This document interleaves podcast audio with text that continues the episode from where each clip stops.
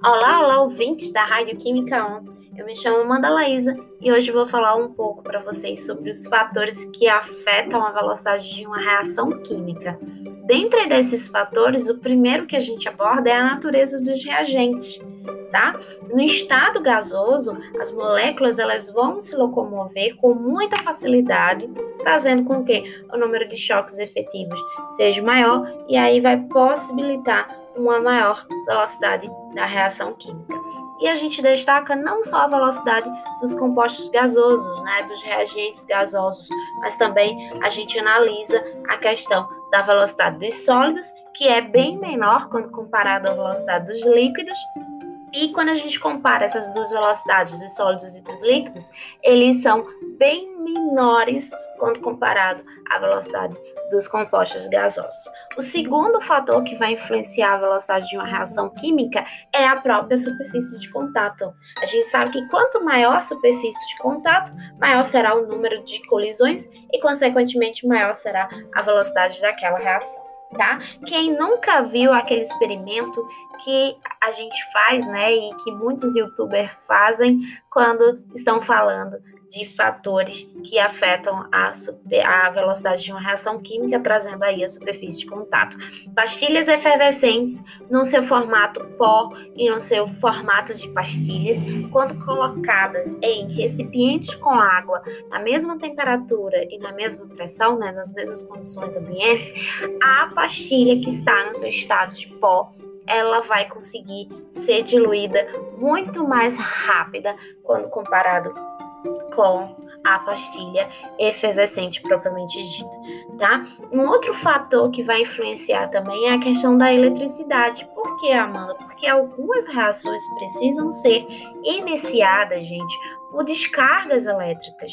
E essas faíscas elétricas, elas vão fornecer a energia suficiente para que algumas moléculas elas possam reagir e formar o complexo ativado. E o que é complexo ativado? É, falando em miúdos, a parte intermediária da reação. É aquele complexo que está entre o reagente e o produto.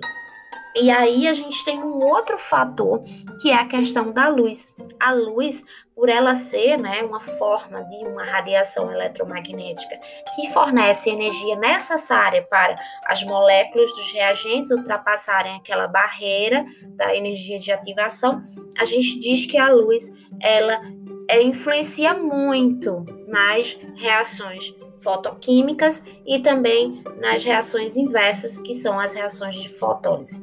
A reação de fotossíntese é a obtenção né, da molécula grande a partir de moléculas menores e a fotólise é o inverso, ou seja, quando partimos de moléculas grandes, a gente vai obter as moléculas menores.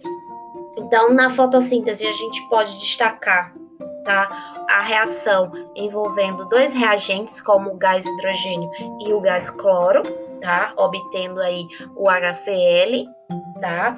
E na fotólise a gente tem a decomposição do AgBr, que é o brometo de prata. E aí a gente decompõe ele em prata e bromo.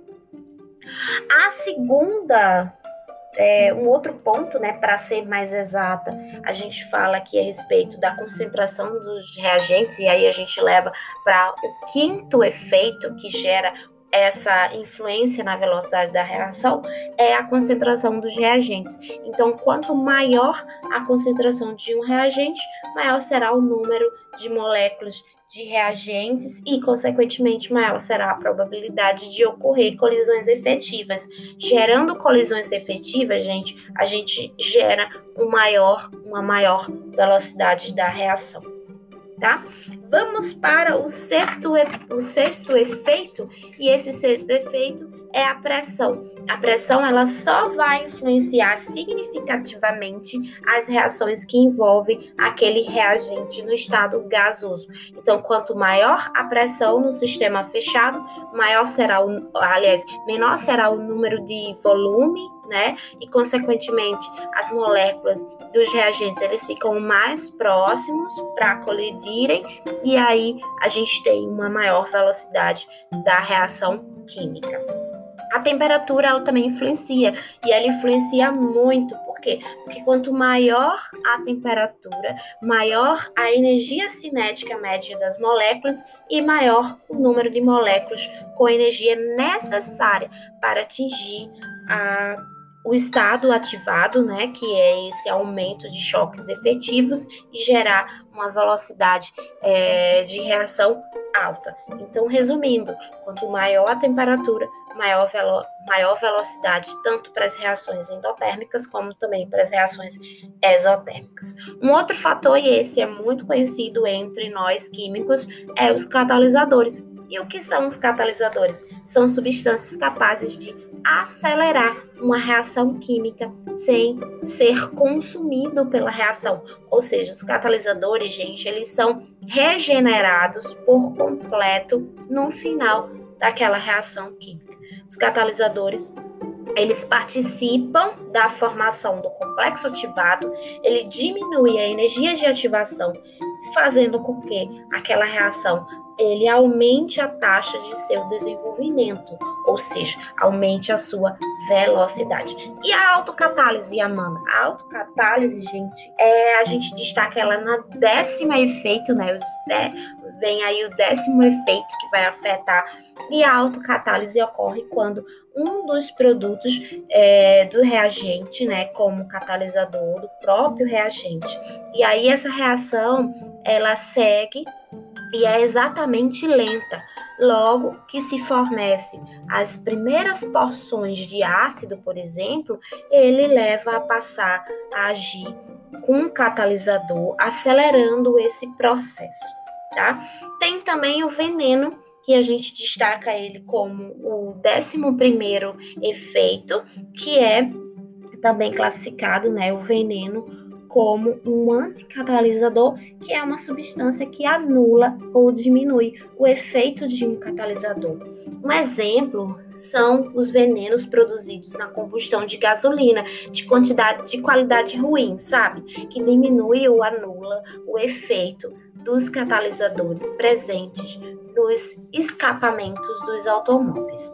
A gente também destaca as enzimas, que são catalisadores biológicos, né? Todo mundo na bioquímica estuda as enzimas e a gente vê que as enzimas elas são moléculas com muitas estruturas, né? São estruturas bem complexas que catalisam diversos processos bioquímicos uma enzima é uma proteína com dimensões elevadas que contém uma ou mais é, centros ativos, né, também conhecido como os sítios ativos, e esses substratos eles se concentram é, na enzima, no sítio ativo da enzima, e a gente tem aí o famoso efeito de encaixe, que é semelhante a um sistema de, de chaves que é o famoso substrato, e a fechadura, que é a, que é a conhecida enzima.